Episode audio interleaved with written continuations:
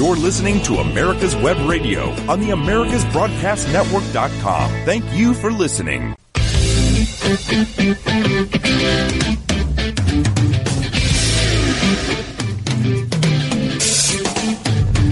For the next hour, you're listening to the Classic Auto Mall podcast, broadcast from the Classic Auto Mall studio in Morgantown, Pennsylvania.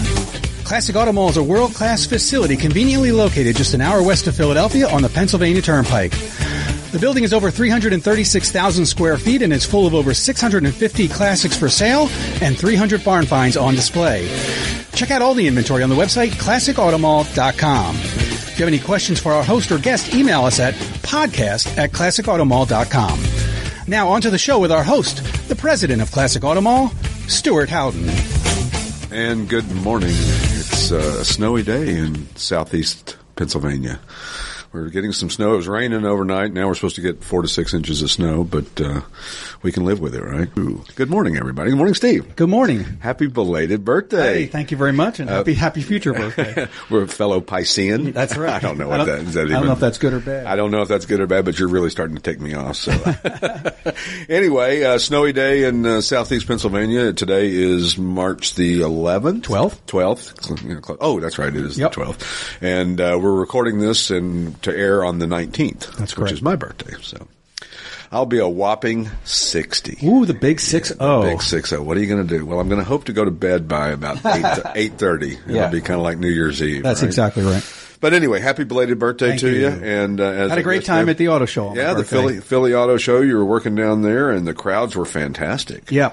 we uh, we've got a great spot in there in the old uh, train depot station. I guess we're are we at right above the the Reading Terminal food Exactly. area, and uh, it's amazing. I mean, that place, that food terminal thing. I went in to try to get something to eat, and there was lines everywhere, except for two of the like eighty restaurants had no lines, and I thought that's a bad sign. Right. if if if seventy eight of the eighty restaurants have a long line and two of them don't, something's really off kilter there. So uh, we don't know what it was, but uh, we weren't going to question why or how or what. So anyway, um, shout out to Pat Travers Band, uh, our our music for our show. We talk about it every week because that's how we pay them. Right. that's that's what they they get for the their allowing us to use their music. We have to talk about them every time, which we're glad to do because they're a great band, and they'll be in Sellersville uh, tomorrow night. That's right. Tomorrow Yeah, night. Tomorrow night. So um, make sure you check that out, Sellersville Theater in Sellersville, PA, which is only about an hour from here, Yeah, right? from Morgantown. Well, is it? Yeah, a little, little over an hour. And uh, you know, if you like guitar solos, this is Yeah. he, he's the man. He is really, really the man. We had uh, an, another amazing week. Um, got some new inventory in that's fantastic. We got a. Have you seen that '72 Land Rover, uh, the, the the Series Two pickup that we got in, and it's got the Cummins diesel. Is that the one with the rope in the front? Yeah. Oh yeah. That's Yeah. so cool. Yeah. Like one of five built, five nine liter Cummins turbo diesel, um, Getrag five speed transmission. Right. How cool is that? And we also got a, this is funny because it, people are confused when I tell them about some of the pickup trucks that we get in because we're a classic car dealer, but Right. We got a 2006 F250 Super Cab 4x4M. And you say, well, what's cool about that? They just seem to be really hot right now. Yeah. Any from about 19, well, all pickup trucks, but the 2000s and, and 2010s are really popular. And, uh, this one's got 39,000 original miles. One owner, been kept in a garage its entire life. You know, it was, most trucks aren't babied. They're Right. used. Right. And so it's nice to see these that are, um, uh, uh, you know, pristine condition, well maintained, garage kept, no salt, no rust, no nothing. So what a fantastic truck. Can I just mention we're on TikTok Live? So welcome those oh, guys. yeah. We have eight people watching Yeah. right now. Well, hello, you eight. Uh, welcome to And- uh, and growing. and growing. Classic Auto Mall. How many how many hits did we have on the one video we posted on right. TikTok? Almost ninety thousand at this point on, on the Gremlin video. So that's, I mean, that's a, on a, and if you, we say gremlin video, what does that mean? It's an AMC gremlin. It's a type of car for you youngsters that don't know these things, but you'll know it when you see the video. That's right. And, uh, TikTok's a new thing for us. We're just kind of figuring it out as we go. And, uh, uh, I think that it's, it's an interesting format that allows us to reach a different market, uh, of people who we want to encourage to be in the hobby. You know, young people are, are the future of our are the future of everything. Right. Uh, obviously, that's really almost a no brainer that I even had to say that, right? And uh, and and so we want to encourage them to get into classic cars. We have a spokesperson, uh, Alyssa Bainbridge, who Mm-hmm. who will talk about the features of the cars and things like that, and just to break it up so it's not just me the whole time. you know, you know, I could get a little annoying. I imagine you don't have to answer that, Right. so. No. So the yes, the, I don't think this uh, this two four two fifty is going to last very long. No, I don't think it will either. So back to that. Yeah, uh, sorry. yeah, no, no, no. It's uh, it's got a five three liter V8 in it, and uh, it's one of those ones that I think will be gone in the next week or so. Mm-hmm. 2021 Corvette we got in a two LT six point two liter LT two Z fifty one. The acronyms, my goodness, a lot of options. yeah, it's like I barely know C1, C2, C3, and I hate to admit that, but I, I, I get confused on that for some reason. Not so much on C1s and C2s. Right. Threes and beyond, I'm Four, five, six is really it's really Yeah, confusing, it- but uh, yeah. this one completes our really completes the set because booking. now we have yeah we Yeah. have one through eight now. Yeah, exactly, exactly. I was So- telling people that at the, a lot of Corvette guys, obviously at the at the Philly Auto Show, a lot was- of Corvette people in general. in general, I and I was telling them, look, we got one of each. yeah, we really do. We've got one of every generation. We've got, Amazing. I think we've got something like 60 Corvettes in inventory right now. So, you know, I mean, you need to have 60 Corvettes, right? Because Somebody asked me yesterday, what's the most of what's the most make and model you have at Classic Auto? I think it's got to be Corvette. Corvettes, Yeah, I think so. Yeah, and if I didn't have to re-log in because I've lost my way to log into my computer, then I could tell you exactly. But Mm-hmm. we'll pick that up later anyway. Um, this 2021 Corvette, 5,900 miles, Mm. which obviously you shouldn't have a lot. It's only barely a year old. Probably. somebody changed their mind. Yeah. or they got their Z06 or whatever it was. Right. You know. Exactly. Whatever the next thing was. Did you see the Buick Skylark Beautiful. 68? Is that not an amazing car? 398 out of 400 points. I think twice at the Buick Club of America. Right. Uh, it's the original paint, 350 V8, tons of documentations, and it's got the Protecto plate, which we've talked about before. The Mm-hmm. right. Protecto plate is the warranty plate that had your name on it when you were the original owner, Mm-hmm. and uh, that was you take it to a dealer. And uh, although it's funny that you needed that back in the day because everybody bought a car in their own county, so Uh-huh. I mean it you it's old Joe, you know Joe bought That's the car, right. and Everybody knew the dealer. everybody knew the dealer, and the dealer knew everybody, and uh, not anymore. You buy cars from all over the world. I bought my car from uh, a dealer up in Connecticut, Right, and, I've said uh, I've said many times I bought a I bought a Typhoon in Alaska. in Alaska. Yeah, Crazy. My- yeah. So, um, but it's you know. It's a different world that we live in now when we're buying cars. Even and, and it's not just classic cars; it's late model stuff. I mean, you, if you're if you're looking for a specific car with specific mileage with specific options, Yep. you may have to go a little further than your normal place. But you know, if if they do like we do, we do a walk around on each car and we tell you everything. You know the car pretty well through and through when you buy a car from us. Right. We try our best to tell you everything about it. And so does the dealers that we've dealt with when we've bought cars from long distance or whatever for clients or for ourselves. And uh, it's important that uh, any dealer, um, you know, tell as much as you can about the car, what you know, what you don't know. If you don't know the answer, the answer is I don't know. I don't know is an okay answer. I tell my guys all the time, the mm-hmm. car specialists, they're like, I don't, I don't want to feel like I'm stupid. Well, can you know everything about 700 cars? I mean, I do, but, but I'm brilliant. it's impossible, It's impossible. I mean, I remember when we had a dealership that we had 50 cars in, and I knew everything about every car pretty much. I drove every car. I, I looked at every car. Probably we had to wash or wipe down every car because we didn't have people. Right. And, uh, you know, so it was one of those things that, uh, all of a sudden you get 700 and somebody will say, do you, do you have any red Thunderbirds? I don't know. Maybe we do. I know that's why it was at the auto show. I'm like, do you have any this that? yeah. I don't know. Let me check the. Let me check the list. fortunately, Uh, there's the internet. Thank God we got the interwebs. the other interesting car that we got in is a 64 Rambler 770 Classic Coupe.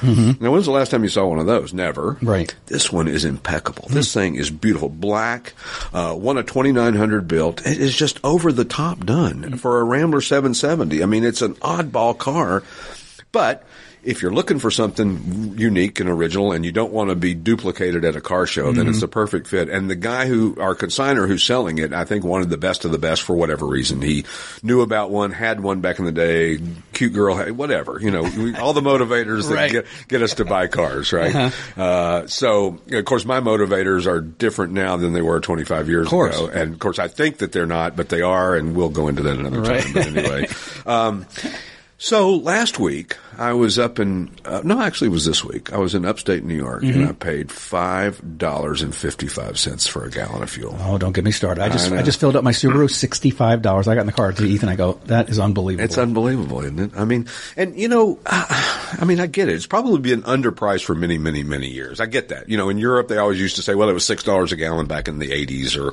whatever it was. But uh, man, but the interesting thing to me is, or the the question that I have is, is that why is it more expensive in New York than it is in Pennsylvania as it is in Missouri? Mm-hmm. I mean, I know, you know that's kind of a dumb question. It's obvious. There's different taxes, different things. But I mean, are there lit- literally reasons that it's more expensive? Is it further from a refinery? Is Right. It, I mean, that's what they always said about New Jersey. Like, go to New Jersey, they Yeah, pump your gas, but it's cheaper. But it's still cheaper. because suppose, supposedly it's closer to refiners. I don't know. All I know is that you know people are paying a lot more money. Well, and you know, it's one thing when you talk to your rich buddies who say, ah, "I don't care what gas, gas ten dollars a gallon, I'm still driving my car." But how about the guy who's got a, you know, an older V8 American car Yeah. that's not the most fuel efficient, that has to get to work, that his gas price went from twenty dollars to fill up to eight dollars or whatever the number Exactly. is. I, I don't want to go off on a tangent here because we're not going to fix it.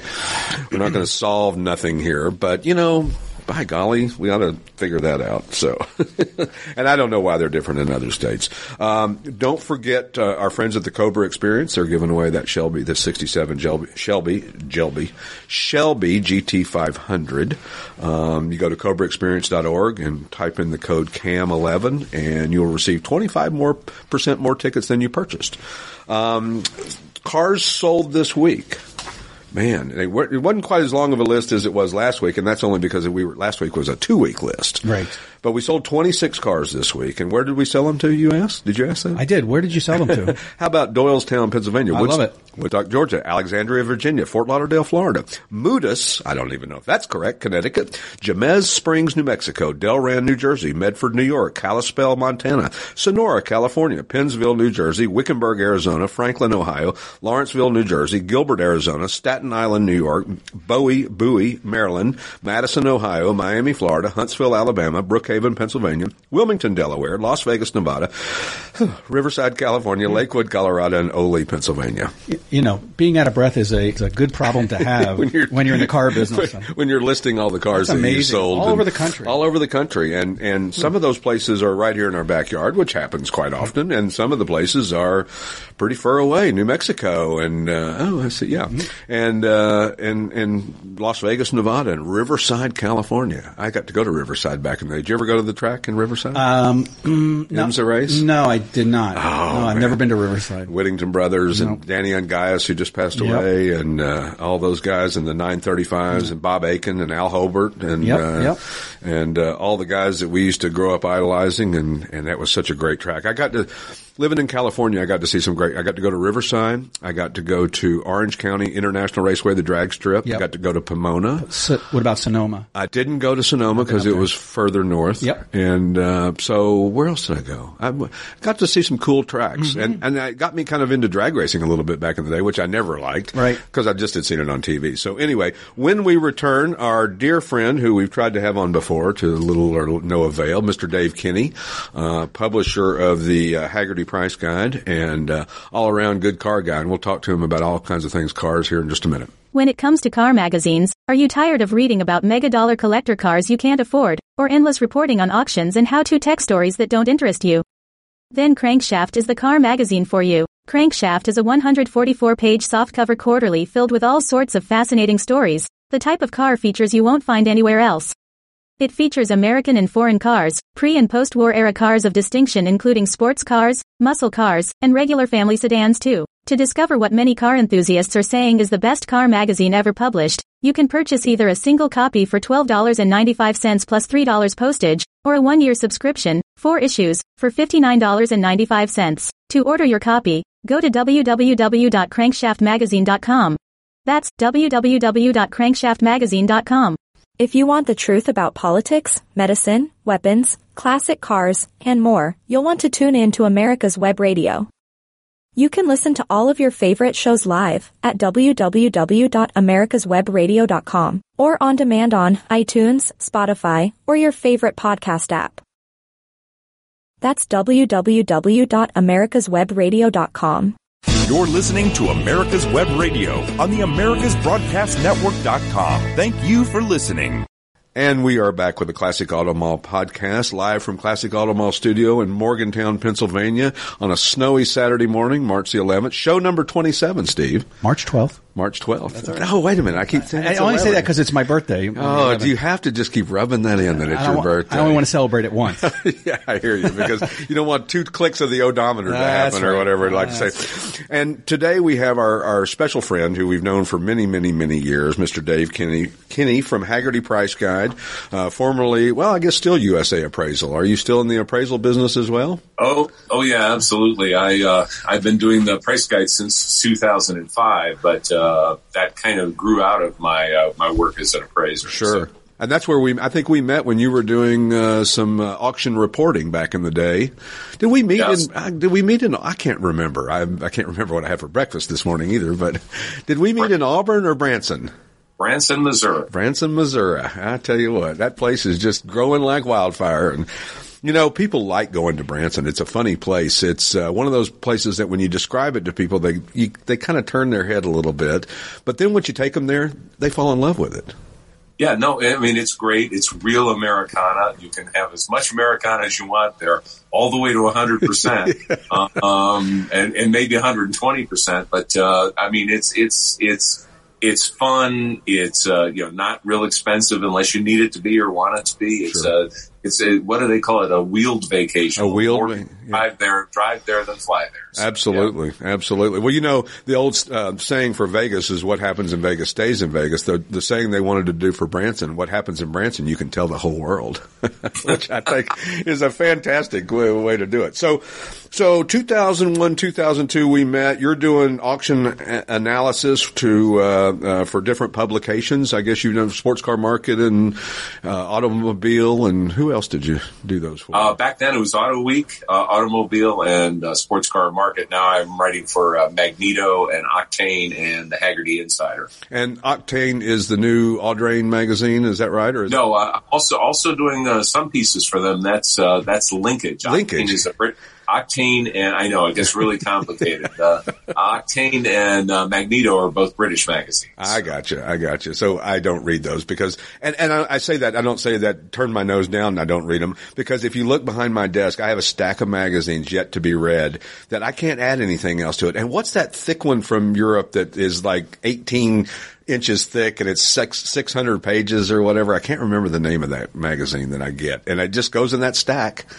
You know, it's kind of like the Wall Street Journal. You need you need to go to vacation, lock yourself in a hotel room, and uh, you know, and just stay there and read. I That's, did. uh, that- I know. I know. I did that. Uh, with- Kathy and I went on vacation a couple of weeks ago, and I read two books: Eruption, the uh, Van Halen about Eddie Van Halen, and Altamont about the Rolling Stones when they did that horrible concert in Altamont, California, and the Hell's Well, there's a lot. There's a lot of stuff that's come out about Altamont? Wow, isn't that amazing? I tell you what, it's pretty scary stuff, and to know what you know, they thought they were going to be another Woods. How are we talking about this? Why aren't we in the car business? Yeah, well, know, uh, cars, cars and rock and roll are definitely uh, they they, are, they work together. right? Absolutely, absolutely. You know, I, I saw the funniest thing on auto and car and driver, which I don't read anymore. I don't. I used to love car and driver and road and track magazine. Those used to be my go-to magazines, and I haven't read either one in.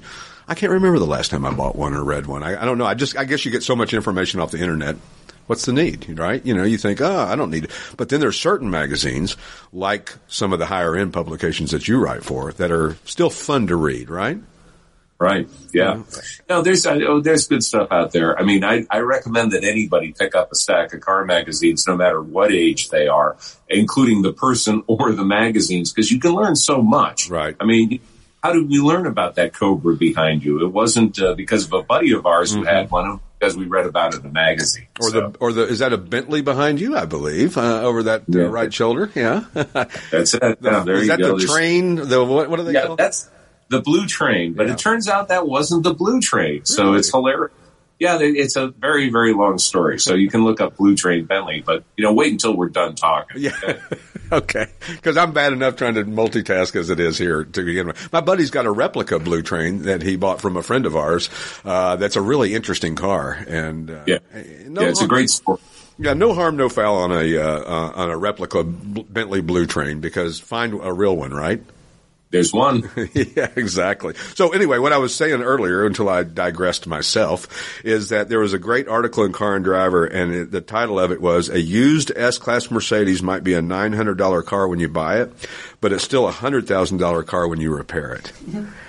That's classic. Yeah. That is so classic. You must get it as much as I do. Guys will see a, an inexpensive late model British car, Porsche, BMW, Mercedes, I'm not picking on any mark. And they'll say, well, that car only sold for $5,000. Why didn't I buy that? Or why didn't you buy it? And the answer is, uh, maintenance and repairs. Uh, it, it, can just kill you on some of those cars. If you can do it yourself and if you can buy uh, used or aftermarket parts, you're going to be fine. But if you don't have those skills, it could be a very, very expensive car to own. Absolutely. So um, the the uh, Hagerty Price Guide grew out of your uh, auction analysis and, and doing cars and all that, and that started. What year did you say that was? I'm sorry, I wasn't. Uh, it started in 2005, or first published in 2006. Back then, it was called Cars That Matter. Right. Uh, a project that I did by myself with uh, um, an editor that is now working at Hagerty. So oh, wow. it's all it all goes around and comes around. Doesn't right? everybody work for Hagerty now?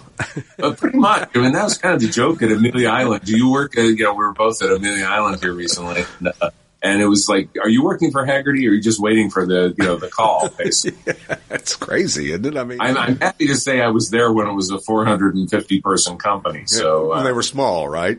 Yeah, tiny, you know, tiny. well, I don't know what it is now, but it's a lot more than that. Yeah. I mean, uh, we were all pleasantly surprised at the valuation of Hager. We've talked about it on our show a couple of times in the past few weeks that, you know, had we gone back and, and, and, and, go back in time before they went public, I think, you know, you may have guessed a million five, a billion five, or maybe that would have been a pretty big number you would have thought that was worth. And 3.2 billion valuation, I think it knocked me off my chair literally. Well, the stock market has spoken. Huh? Yeah. Um, you know, there's a there's a lot of stuff going on, and of course, it's a pretty vibrant time in almost every market, or it has been until uh, this week or uh, last weeks, and in all those stock markets and yeah. everything. But yeah, it's a little different. Well, and and the thing that's great that that I was most impressed by is that I always I've known about Hagerty for years, but I didn't realize how big of company that they were even before they went public. They were a big company, uh, doing yeah. a lot of business, and so it's encouraging to see. And the fact that they're buying up some of these events that were could have become rudderless, uh, we don't know where they would have gone. So you know now they've got Amelia and Greenwich, and then starting a new concours out here. In- well, it's actually. Uh, it's the uh, revamp of the uh, St. John's Concours. It's going to be Detroit. It's going to be downtown at the uh, Art Museum. Really looking forward to going there uh, later this summer, and I'll be judging there. Um, so uh, yeah, it's it's yeah, you're right. Rudderless is a good way to put it, and not for all of them, obviously. And you know, I mean, it, you know, when you're a one person show and you're getting up there in age, it might be better to you know to think about you know, forming a committee, selling, whatever. And I think, uh, you know, Hagerty's goal is to, you know, to, to keep driving a, a, viable thing and, and in into the future. And I'm all, all on board for that. Me so, too. I uh, mean, I know you're heavily involved with McPherson College, which is a, a wonderful uh, college that teaches uh, kids and, and, well, and adults too, restoration and all aspects of that. I mean, what a yeah, great thing interesting that you said and adults too, because everybody figured, you know, it is a four year program. So most of the people do kind of skew that 17, 19, you know, year old age when they get in, but a lot of them come in at 26 after, you know, trying to figure out a, a you know, a career. And then we've got some people, uh, you know, just graduated. One guy, I think he's probably 51 years old. Um, you know, he had another career and decided what he really wanted to do was fix old cars. And hey, more power to him. We need more people to do that. Well, and, and we talk often about the fact that uh, the demise of uh, shop class and auto class in, in schools and and you know there was nothing wrong with learning about working with your hand. Listen, most of my clients are blue collar guys who maybe they created a business from it or they did something, you know, a little bit more than, than just being a, a worker bee. They actually created a company, but that's most of our clients. Yeah. Yeah. Well, that's, uh, you know, and that's, that's the way it should be. I mean, I'm kind of tired of the billionaires, the billionaires all the time. I'm not that guy.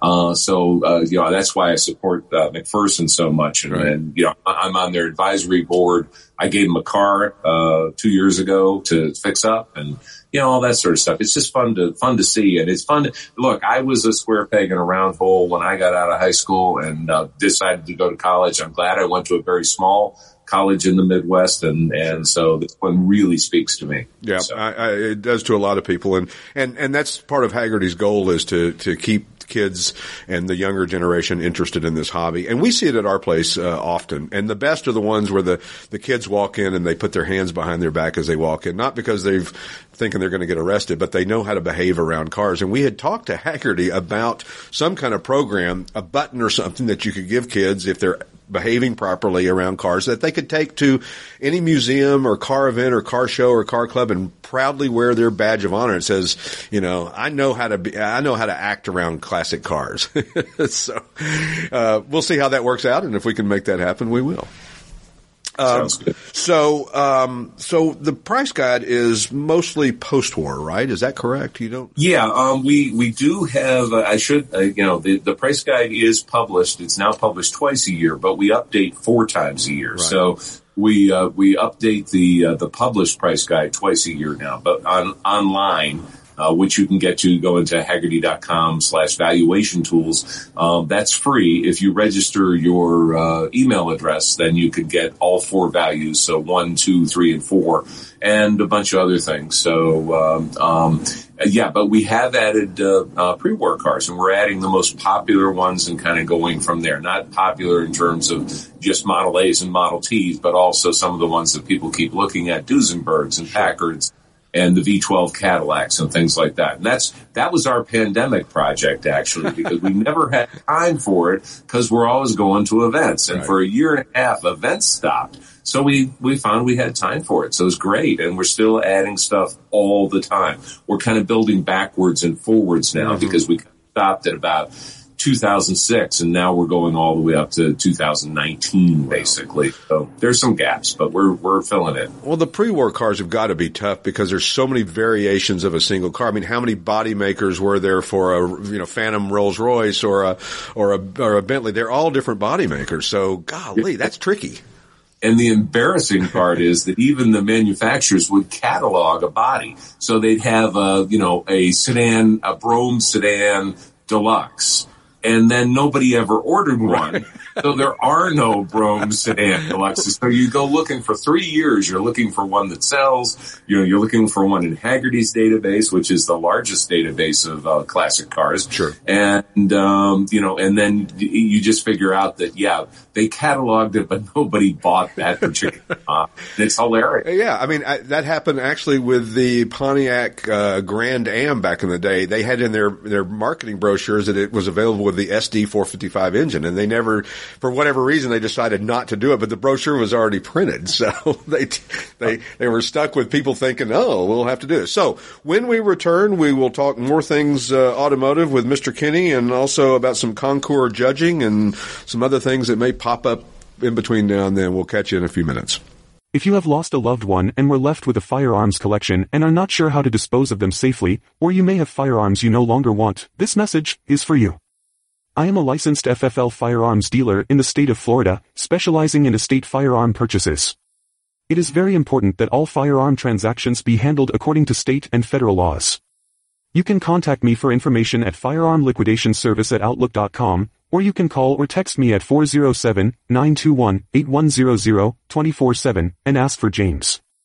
Again, for information contact me at firearm liquidation service at outlook.com or call or text me at 407-921-8100. All communications are strictly confidential. If you love classic cars, you're gonna want to listen to the Classic Car Show with Tom Cox and Richard Lentinello on America's Web Radio. Live every Saturday at 8 a.m. Eastern at americaswebradio.com or on demand on your favorite podcast app. You're listening to America's Web Radio on the AmericasBroadcastNetwork.com. Thank you for listening. Still a snowy day here at Classic Auto Mall in Morgantown, PA, with our special guest, Mr. Dave Kinney from Hagerty Price Guide, the publisher of Hagerty Price Guide. And uh, that looks good on a business card. You know, I've had a few business cards over the years. We, wow, that got the maniacal.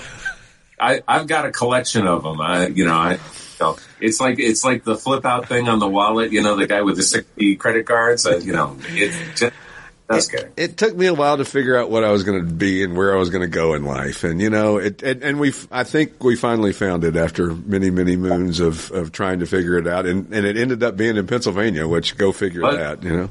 Great place and a great place to uh, hang out and sell cars and talk cars. Yeah, it's uh, this part of the world is more car culture than I ever imagined. I was Oh, yeah. really No, surprised. Pens- in Pennsylvania, I live in Virginia, and Pennsylvania is like the epicenter of all the uh, you know all the events. Hershey, Carlisle, you know, from there on down, Yeah. uh, to amazing amount of car events. Absolutely. Uh, back to the price guide, the Hagerty price guide that you publish. Uh, how do you get the physical copy of that? Do you subscribe? Do people subscribe to it? How does that happen? Yeah, yeah, you can subscribe. Uh, yeah, you can call uh, um, our office uh, to do it at 703-759-9100, or you can do it online. It's, uh, geez, I don't even know how much it is per year. I'd have to look in the back of the book to tell you the truth. Here, let me do that. I think it's 40 bucks uh, for three issues, which is a year and a half. But- uh, something like that. So, yeah. But most people, uh, by far and away, most people access it online at Sure. uh. Well, and- yeah, we're finding the same thing with, with what we do. I mean, online is obviously king and that, you know, sounds a little late to the dance, but I mean, it's, hmm. it's true. It's even more so nowadays. But however, you know, if you're out at a, at an event or a car show or an auction or somewhere to buy a car and you have limited internet connection, it sure is nice to have that backup of that book.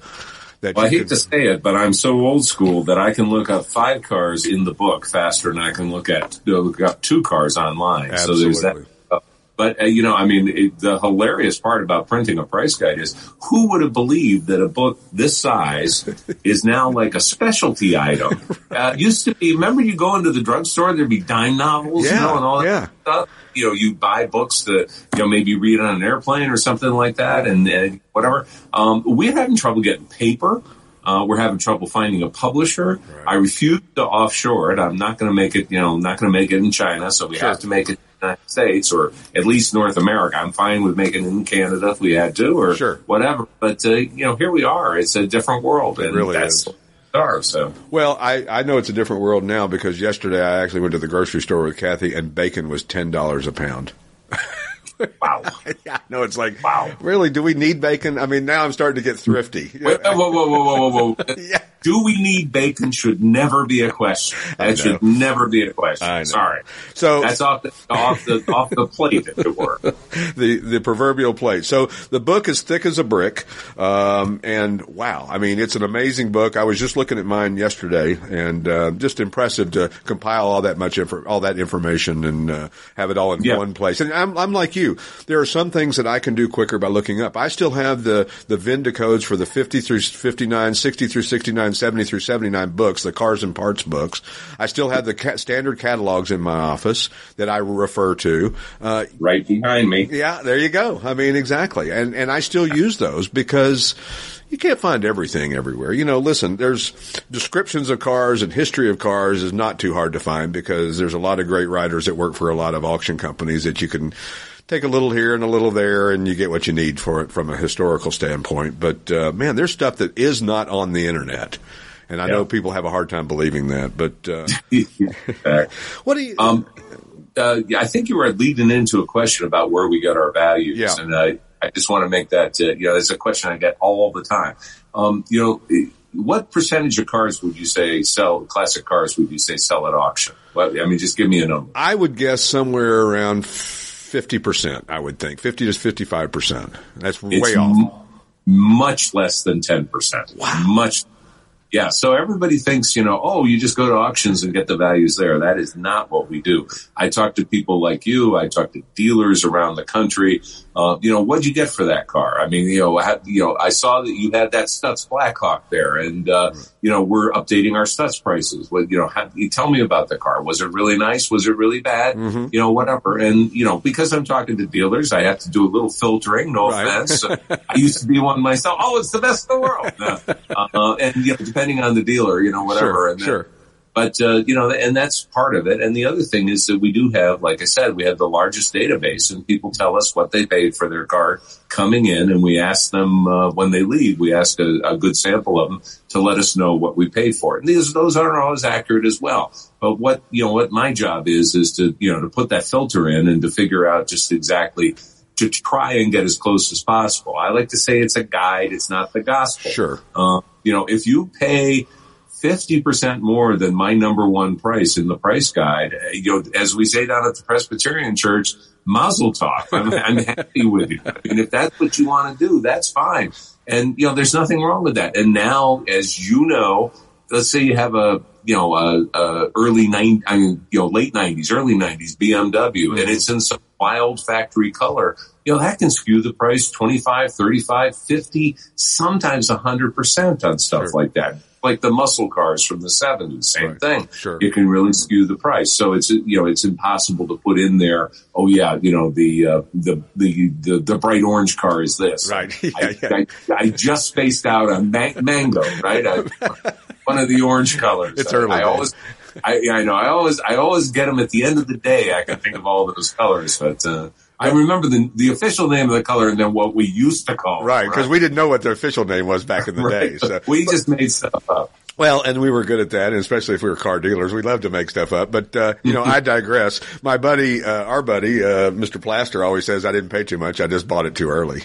yeah, that, that's that's not bad. And I mean, there's a there's a whole bunch of things that hold true. Uh, one of them, uh, our our friend Dean Kruse used to say, "When the uh, top goes down, the price goes up." So Dean Kruse. We were talking about him on the show a couple of weeks ago. Man, that's just an interest. That could be a movie or a book, certainly. Oh, I, I, it could be a it could be a mini series and possibly an entire series. Uh, Yeah, I, it's pretty amazing. Well, you know, talking about pricing and prices and all that stuff, it, it seems to me lately, are the auctions kind of getting away from the pre-sale estimates? I've noticed that some of them don't seem to be putting pre-sale estimates on their cars as maybe as much as they used to.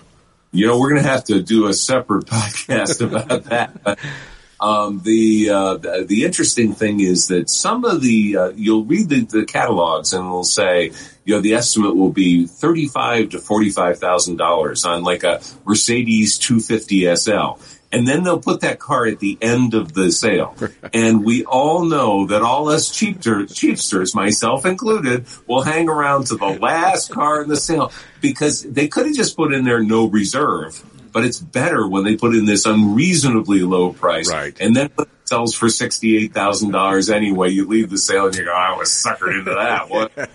Uh, but so keep in mind that those those prices can sometimes be a guide and sometimes be like a cautionary tale. Sure. Uh, it depends on the auction company. Now, I find that Gooding puts a really, uh, you know, often puts a really accurate but high price Right. on cars, and uh, um, you know, it just depends on the auction house. I think Bonhams does a great job with kind of the sense of humor with the Absolutely. you know the twenty five thousand dollar you know two fifty SL. That's maybe not a perfect car, but you know you could part it out for more than that. Well, Something. absolutely, absolutely. Well, you know what's interesting? People say to us, we we hear from time to time, "Oh, your prices are too high," or this or that, or we hear about other dealers and friends of ours in the business. But I argue that if you knew at a, at a reserve auction what the reserve of every car was that went across the auction block, you'd never go to an auction because you'd say, "Well, those are all overpriced." You know what somebody hopes for and what they actually the reality kicks in at some juncture during that process is what they go, well, I would have liked to have gotten 60, but you know, I'd take 50 today. You know, I, maybe I'm being a little unrealistic. Uh, Well, you know, you, you know, I mean, you don't know if that owner, if fifty thousand dollars to him is like fifty bucks to you either. Right. So, uh, Exactly. I mean, it could be that fifty thousand dollars is needed for something that's really important, so he's going to hang close to it. But it could also be the guy who you know had the wheel bearing and the trailer, you know, blow out, and you know he's Right. sitting damn thing, and he just wants to let it go. Make so it you go. don't know. Absolutely. Yeah. And what are your thoughts on the uh, the naming of the collections? The Jethro Tull collection. Uh, for I, that's two Jethro Tull references I made. In case anybody's listening, I said "thick as a brick" and now Jethro Tull. Uh, obviously, Yeah, I, I believe they renamed it the Aqualung. Uh, uh, I wanted to do the Aqualung Theater in Branson, Missouri, and have Jethro Tull there, and I thought that was the new direction that Branson should go from country music. But I digress again. Uh, what are your thoughts on on? I think it really started with Mecum, the Joe Smith Yeah, Me- collection.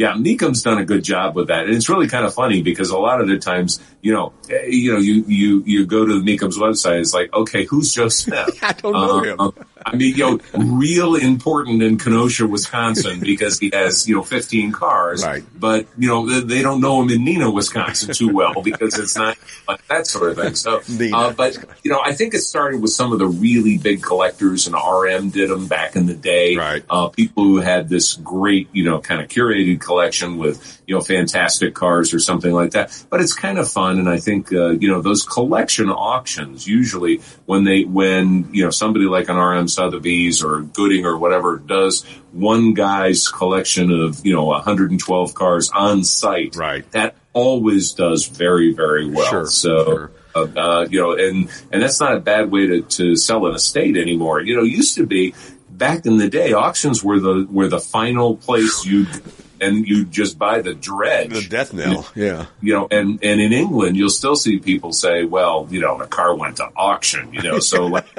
like it's some horrible thing. And now, you know, yeah, they're selling 10 million and 50 million dollar cars Right. at auction. Well, and what's interesting about it is, is I remember in the days when RM would do the catalogs of the whole thing. I mean, the guy was a rock star, whoever it was that was doing the catalogs. Number one, and number two, the the the seller, the consigner, was a rock star too. And I think Mecum took that and did it on a on a smaller scale. But you know, you think Sure. about it. I'm I'm Bill Smith, and I have my own logo now. Like they create almost a logo for each one of those. And I noticed that that that we used to not see that. The, the guys were very close to their vest on who the cars belonged to for many years. Uh, if you did the whole collection, that was one thing. But if a guy brought five cars to Amelia, you didn't say the Bill Jones collection. It was just cars there. They didn't really want to get into that uh, information, I guess, and put it out there. And uh, it's interesting now that uh, you know. I guess some of it's ego. I, I don't know. I mean. Uh, yeah, I, Ego and old cars? Well, yeah. What Stuart, am I thinking? What are you talking about? No, sometimes, sometimes I think I've been drinking at eight o'clock or nine o'clock in the morning or whatever it is. But uh, anyway, No, Um, well, part of part of it is, but it's all about marketing. Just Sure. just like everything else is about marketing. I love people like you know. Well, I'm tired of marketing. You know, as they get in their Ford F-150 Limited, uh, you know, and drive to the Safeway, you know, Fresh Market, and get a Coca Cola. right, and fill up with only Shell gasoline. But they're tired of, you know, it's just it's just the way the Yeah. way of the world. And you know, you you, you mentioned Me, uh, Mecum a minute ago. We have uh, Dave Magers, the CEO of Mecum, is going to be on our podcast next Saturday and or next week, and uh, looking forward to that. When we return, we will talk more things uh, automotive with Mr. Kinney, and we'll catch you in a few minutes. Hey folks, this is Victor with the On Point with Victor show. Make sure you listen every Tuesday 1 to 2, only right here on America's Web Radio, the On Point with Victor show. Remember folks, I'm not angry, I'm just right. And you can find out why every Tuesday from 1 to 2, the On Point with Victor show, only right here on America's Web Radio. If you love classic cars, you're gonna want to listen to the Classic Car Show with Tom Cox and Richard Lentinello on America's Web Radio. Live every Saturday at 8 a.m. Eastern at americaswebradio.com or on demand on your favorite podcast app. If you want the truth about politics, medicine, weapons, classic cars, and more, you'll want to tune in to America's Web Radio. You can listen to all of your favorite shows live at www.americaswebradio.com or on demand on iTunes, Spotify, or your favorite podcast app. That's www.americaswebradio.com. If you live to serve and want to make an even bigger difference, consider joining the U.S. Army. With training in fields like medical care, linguistics, and engineering, an Army career can amplify your efforts with humanitarian opportunities all over the world. Plus, you'll receive competitive pay and incredible benefits, so you'll be taken care of too. Learn more at goarmy.com.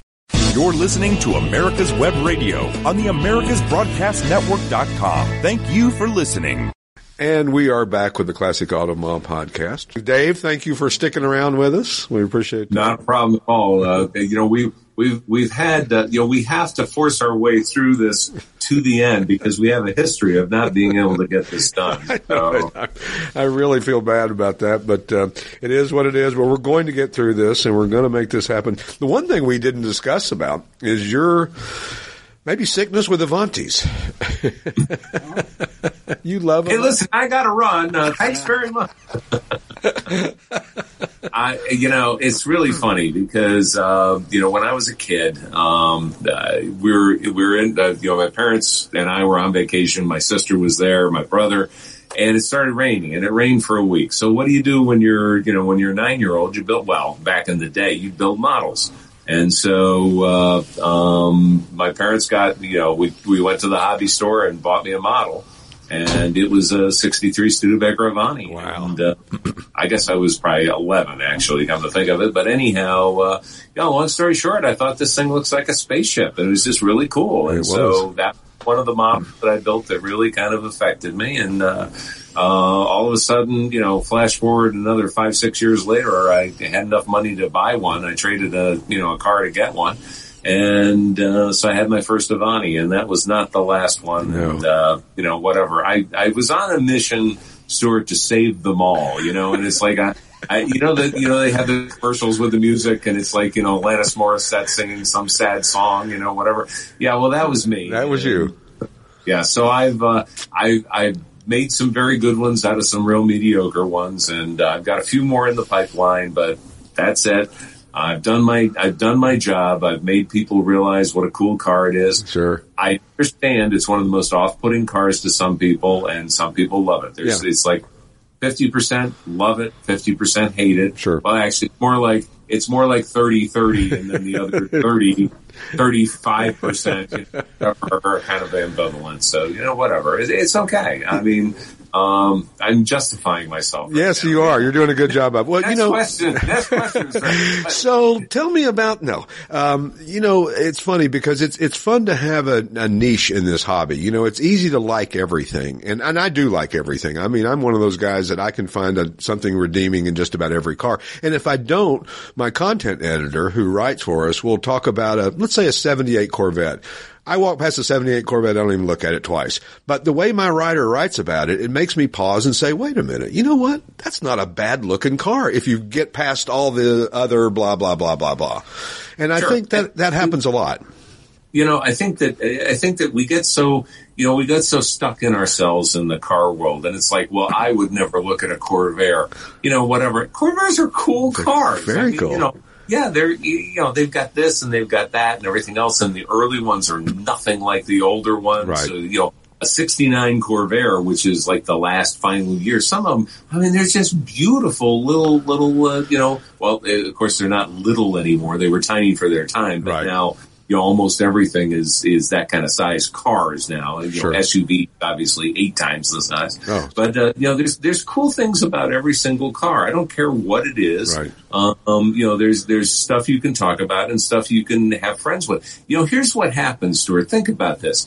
When we get older, guys especially, we have trouble making friends. Right. Uh, you know, my wife can my wife can go to the grocery store and you know they walk over to the, you know she meets somebody they walk up to the coffee shop they're friends forever. Yeah. I mean you know now she knows about her cousin who's pregnant and this and that and everything else. Guys don't do that, No. and so if we golf or we surf or we do something else, we need a hobby to meet other people. Right. And it's not just about the cars, it's about the people. And you and I have met some of the wildest, Cool. craziest, insane and fun, exciting and dynamic individuals because of cars. Absolutely. And And it could be a, cool yeah, it could be a janitor and it could be a CEO of a company. It could be everywhere in between, as we always like to say. And the funny thing about cars, think about an Opel GT. You know, I didn't give that two thoughts, but they're really cool looking little baby Corvettes, if you will. And, Yeah, and, and there's all kinds of cars like that and there's all kinds of interesting people. And I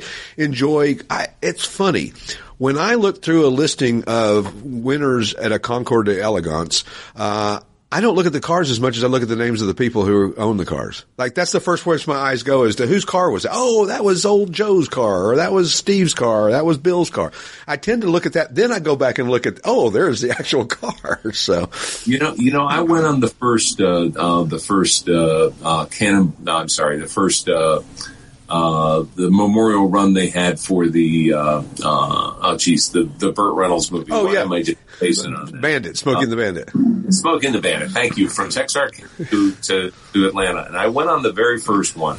And you know what? We weren't meeting the guys who owned an AutoZone or who owned AutoZone company. We were meeting the guys who worked behind the counter. Right. And what a great time we had doing that. I mean, it was just so much fun. I had a, a Trans Am that I bought in Branson, as Right. a matter of and uh, you know, it was a black one with a bird on the hood and all that sort of stuff. And we just had a blast. I mean, it was 24 hours of fun times seven.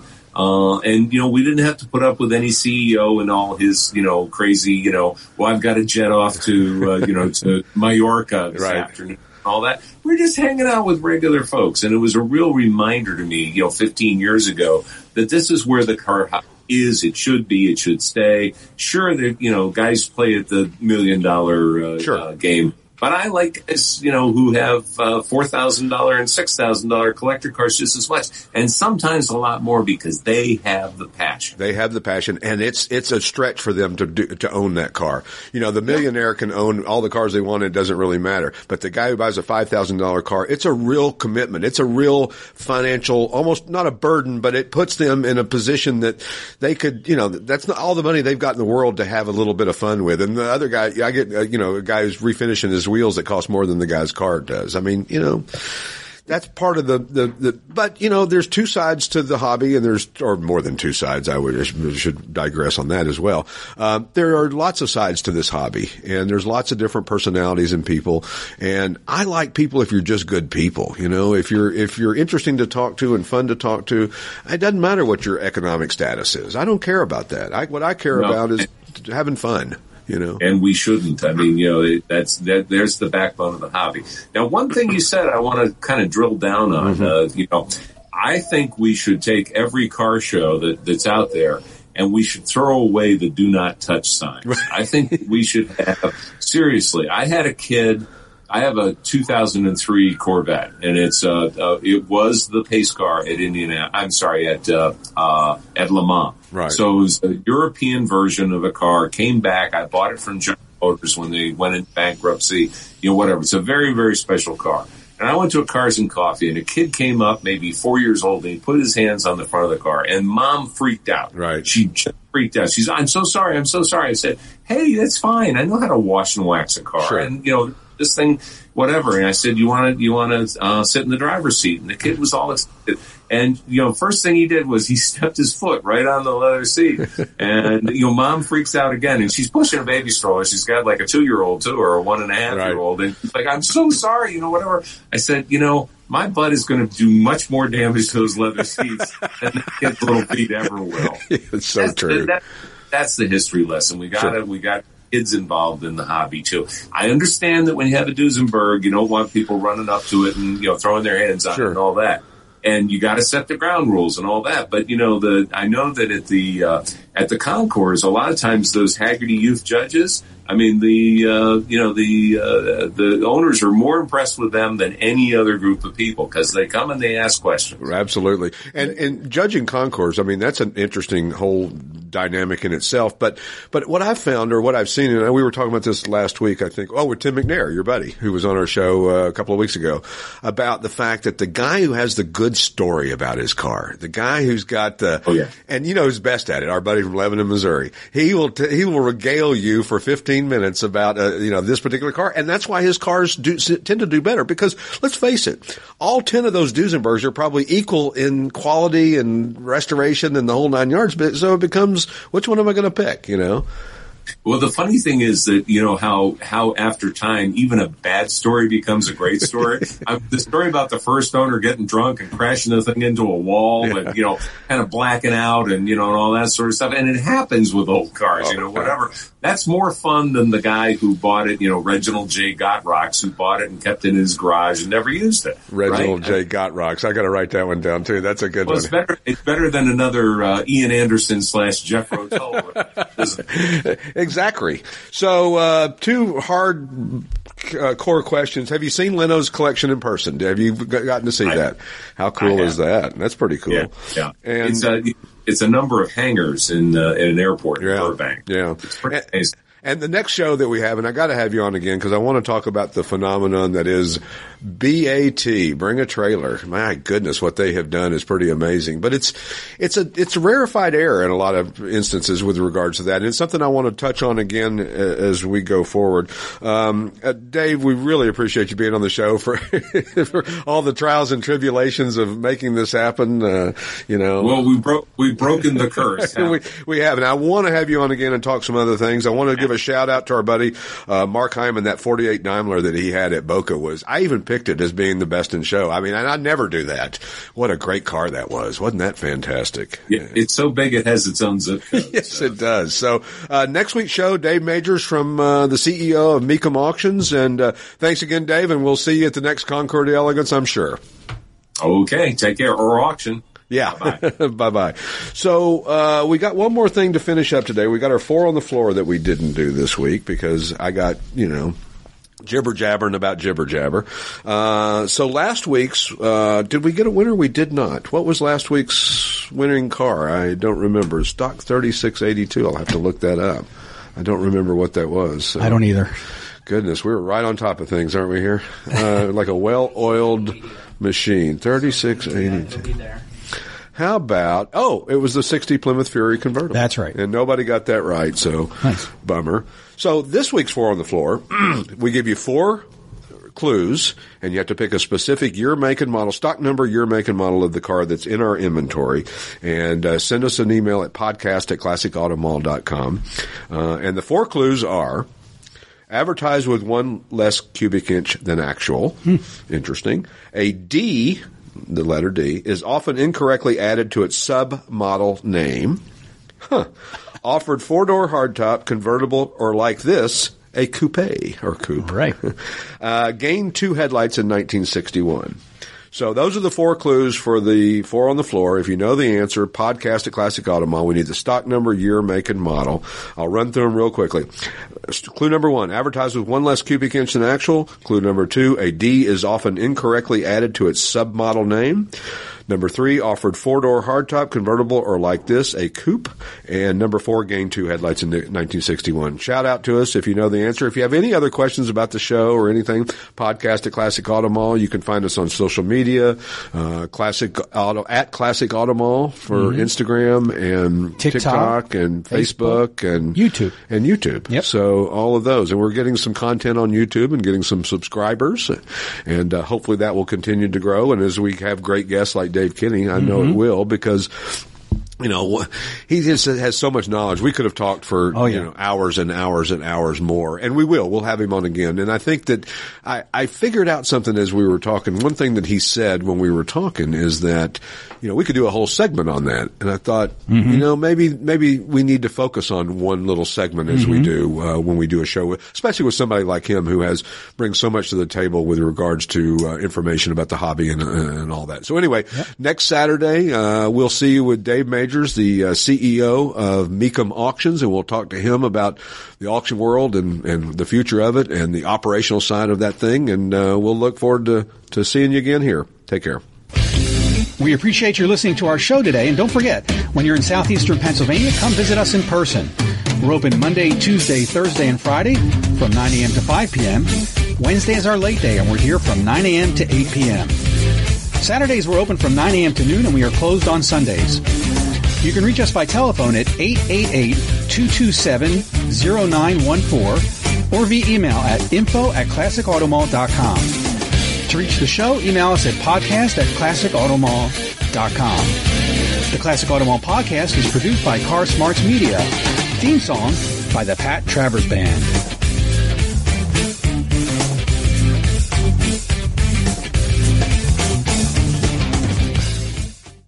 You're listening to America's Web Radio on the AmericasBroadcastNetwork.com. Thank you for listening.